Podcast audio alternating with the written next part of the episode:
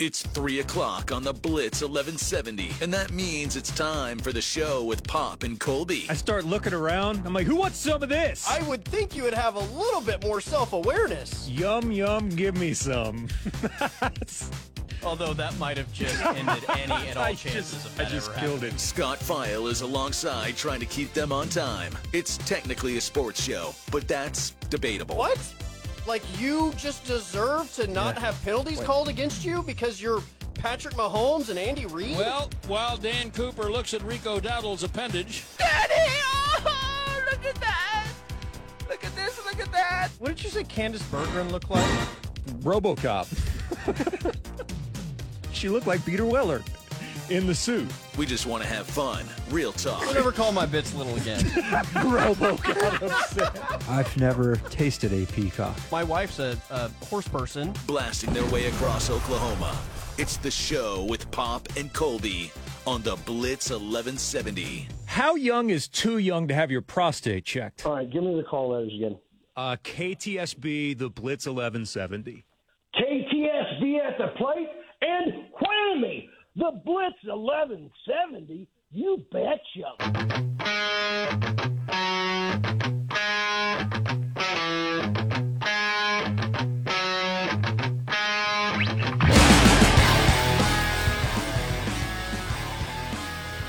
Tulsa, happy Thursday afternoon.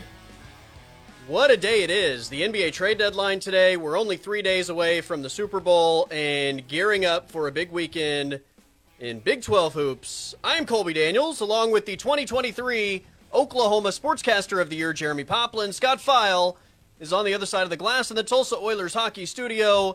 Gentlemen, what is happening on this Thursday? It's been uh, somewhat of a busy day so far, just trying to keep track of everything as uh, is kind of par for the course once we get to the NBA trade deadline and finding out what Oklahoma City is going to try to do and making sense of some of the other moves that, uh, I don't know, teams like Toronto made where they evidently love themselves some Canadians because it's like all Canadian basketball players now playing for the Toronto Raptors and which teams got better and just trying to fight through uh, the nonsense and making sense as as many trades as, as we had today as possible. So it's been a little bit busy. Scott, have you started the the uh, parade celebration with Pat Bev on his way to Milwaukee? That's going to be interesting because uh, if, you're not aware, he and Dame had some words last season. So I'm going to be interested to see how this trade is going to work out with them both on the same roster. Um, I saw uh, people online saying the Bucks got fleeced. Um, he didn't really give up anything to get him a second round pick and Cam Payne. Wasn't that their biggest need anyway? Was perimeter defender? Yeah. So I I, think, I mean, even okay. even if he does turn out to be a bust, like he still didn't really give up anything to get him. So, I mean, you but I'm really a Jrue curious how this Holiday is going type to work. defensive player, right? And that's that's he he checks that box. Yeah. And and and I will say this. A tradition unlike any other. Patrick Beverley getting traded on NBA trade deadline day. It's spectacular how many times that that dude has been has been moved and I think also when you get someone like Patrick Beverley, you have to you have to allow him to be Pat in so many places. And I think Doc will probably let him be Pat in Milwaukee once he fixes his relationship with Dame after what pointing to his his wrist where a watch would be in the last Doc time has that had they him played. before, right? I hasn't he? Hasn't Doc had didn't he have I- him Sure. in Had him in in uh, LA. LA? yeah, I think yeah, he had him in L.A. Yeah, Yeah, so- 'cause Doc was there. Yeah, So you got to, if you're going to trade for a guy like that, you got to let him do his thing. And uh, Pat will absolutely do his thing. So yes, I, I think that they did okay with getting someone that that fits a need for them. I don't know if I would call them the big, big winner so far for, for the day. I think that has been New York with what they've set themselves up, set themselves up for potentially. Uh, but yeah, that's that was a big move today. Well, how about Gordon Hayward, Yeah, Butler Wonder, I know. now on his way to OKC? Does anyone else still have the mental hurdle of Gordon Hayward when when you think about that awful injury on opening night in the NBA after he had just signed that new deal with Boston and you see him essentially his leg go sideways or his ankle go sideways. I there are the Shaun Livingston injury is one, the the Hayward injury is another one. Paul George. Paul mm-hmm. George. There are just horrific images burned into my brain that I will never be able to not think about when I hear that name out loud. Who's And that kid from Louisville? Kevin Ware. Kevin Yeah, Ware, Kevin Ware. who Oh. who that that uh, that popped out through the skin, and that was awful seeing him lie there on the floor like that. Yeah. But yeah, Gordon is definitely one of those. I I don't know. I initially here's here's the big question I would like to have answered today, and we've reached out to Stephen McGehee to see if he can have a few minutes to come on with us, who covers the uh, Thunder there for News Nine in Oklahoma City. So ultimately, my question is for both of you guys: is you make a move like this, and is the idea or the name Gordon Hayward actually better than what you're going to get on the court, if that makes sense? Because I don't Well, I know guess- if anyone knows the answer to that. My question would be, what is the expectation for for what they're going to do with him? Because if you expect that they're going to play him in a feature role, and he's going to be the guy that that you know made I think a couple of All Star teams, then you're I think you just have crazy expectations, right? If you if your expectations are that he's going to be a rotational guy that that has good size on the wing and can stretch the floor offensively, then I, I, think that that's that's exactly what he's going to do for this team. And when you look at what they gave up, if you get nothing. anything from him, then this is a success. I saw people today like upset at the fact, and and I kind of get it with Mann a little bit because the thing with with Tre Mann has always been, hey, you know, if he just had a place where he could go and maybe get some more time on the floor, you'll be able to see him expand his game a little bit more, and he's going to be fine. I saw people today that were upset and a little bit bummed out that they had to move on from from Micic, and I'm like, what? Uh, what? What? You know my take on the NBA is like everybody is trade bait. Everybody. That's the reason why it's so funny. Like my team today, the Spurs, m- like sent Doug McDermott, Dougie McBuckets Dougie Buckets. to to Indiana. And guys like that, I had completely forgotten that he had already been there. I'm like, all right, so they moved off of Buddy Hield. They're trying to find a much cheaper kind of great value version of Buddy Hield to replace him with, so they went with Dougie McBuckets. And it then it hit me like five minutes after the trade happened. I'm like, oh yeah, he's already been there. How many guys that get moved are like, my, this is like his either second or third go round with the same damn team. That's what the NBA is. And for anyone that's upset that they moved off of uh, Micic for because he was averaging what like uh, 12, 15 minutes. I mean, I think I saw a high today, like 14 or 15 minutes. It depended on the matchup that they were playing in. But man, you trade a dude like that every day of the week. That's that's his existence 12 in the 12 league. minutes a game. And he's going to get he by the time he's done, that dude could play for like seven or eight different teams. He's going to be included in in trades for the rest of his career. He's also 30 years old. And and he's I mean- right. And it's a guy that okay at times has played okay for them, but you can go and look at matchups like they had a few weeks ago where he gets 4 minutes because he's a liability at times on the floor. But but you're Trey angry Man and and Micic are are like versions of like I'm thinking of former Thunder players that that people loved but maybe weren't as good as people thought they like Alex Abrines, right? Uh, Yes. Like did Alex Abrines have a couple of games and a couple of, he moments did. here and there where he gave you a reason to be really excited about what he could be? Sure. Has Tre Mann had those types of games? Of course he has. here's the problem with Tre Mann. He's a volume shooter, right? Mm-hmm. That's that's what he is. He's a guy that that is a volume shooter, and if he's going to reach his potential, he's got to have the ball a lot, and he's got to take a lot of shots. Whose shots are you sacrificing so that you can you can bring Tre Mann along? The answer is nobody. nobody on the Thunder are you saying, hey, we need you to take less shots so volume shooter Tre Mann can start taking more shots. And then the second part of this trade with Micic, A, he's a 30 year old guard, right? I mean, what's the what's the timeline on this anyway? Who's a defensive liability at times. Defensive liability. B, you have so many picks over the next few years, you can't retain everybody. Yeah, you got 60. You're going to the- be the- fine. I mean, Micic, yeah, there's there's times that he's looked like there's brief flashes of, hey, you know, this guy's not bad, but he, he's not even in the play. If if this team it makes the playoffs, which they should, barring some crazy collapse, It's not even guaranteed is to he get playoff even in the playoff rotation. Maybe, no, but he's more than likely not. So I, No, and- he's not. And I want to just stress, it was very limited that I saw the people that, but I was still amazed at the ones that I did see that were bummed out about it. come on, come on. You were just able to bring in Gordon for nobody that had a significant amount of of weight on their shoulders when it comes to the rotation that you guys are playing Right. night in night out. You're you're not now.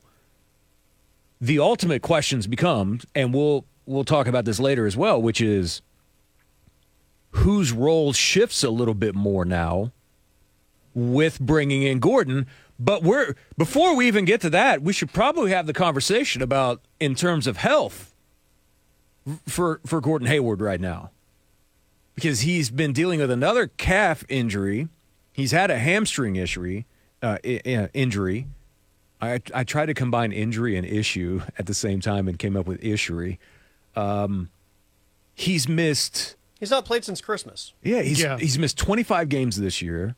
Yeah, He missed 32 last year. He missed 29 the year before. He just hasn't been the same since that horrific injury in general.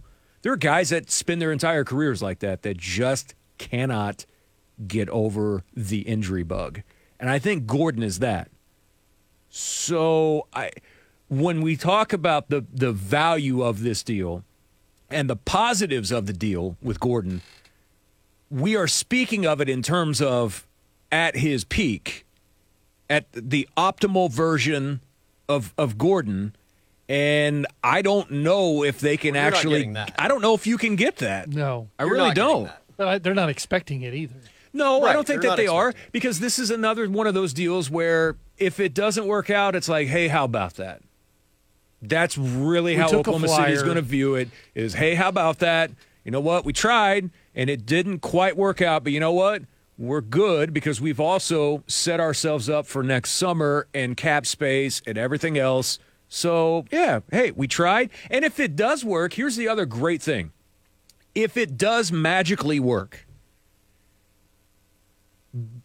Gordon Hayward is not ever. Gordon Hayward had his big payday, and that's it. That ain't happening again in his career. If it does work, this uh, gives you the ability to try to bring him back even on the cheap again next year in the magical scenario that it does work out. He's 33. He can't stay healthy. I, I No. the Thunder have so many picks going forward. Even if this does work, I can't imagine a scenario where they would they would re-sign him and even risk the roster spot for a guy that has been off the court as much as he has. So this is, in my view, 100% work or not a rental, and you're taking a flyer on him being healthy and being a veteran and being a guy that can add the dynamic of of being able to stretch the floor offensively once you get to the postseason. And look, he may not even play at that point, right? But you didn't give up anything No. in regards to feeling like you're missing out. You're going to open multiple roster spots going into next season. Again, Well, you, you have so open 'em many up draft this year, picks too, right? And thirty-one million dollars of Gordon Hayward's money is off the books at the end of this season. Don't you so kinda once open again, up- it gives you more money to to maintain what your current roster is and the foundational pieces. Don't you kind of open up roster spots even now? I mean, who's to say by the time that a couple of guys get Yeah, bought of out? course. I think if you're looking for one thing, you're probably looking for, unless you just really love one of your two way players. I, I don't know. But maybe, just maybe, you're looking for another ball handler just for depth, just in the emergency case. Maybe, maybe that's it. I mean, if the right guy comes along, If he comes along- yeah, I- absolutely. I, don't. I don't think it's one of those. You know, they they just have to go get one. No, I don't. If it's there, but yeah, if the right guy's there for the taking, then then sure, why not? But I, I, I look at this team and and I just don't think there are because the reality is we're talking about postseason at this stage, right? Like yes. who is Yes, going to be somebody that that is in the playoff rotation? because even if he has a limited number of minutes, the thing about the Oklahoma City Thunder that if you haven't figured this out yet, they want versatile players. And toolsy wings, we've made that joke a hundred times on on this program. Like Gordon has the ability, uh, even at this stage in his career, because of his size, he can post up a bit, and the numbers might actually surprise you as to his post up numbers in in Charlotte and where he's been and that gives you at least a little bit more of that in Oklahoma City, along with right being able to knock down those corner shots. Like he he can do that. They don't need anyone to really do a whole lot in terms of uh, above the break because they've already got their players that are going to be there. But I mean, if, if Gordon wants to go in the corner, he can hit those shots. He can post up at times because Oklahoma City really only has like two other guys that can do any type of post moves that you feel consistent right now with. Um, and he adds to that. So that's just looking on the positive side. First things first, he's got to find a way to get back on the floor.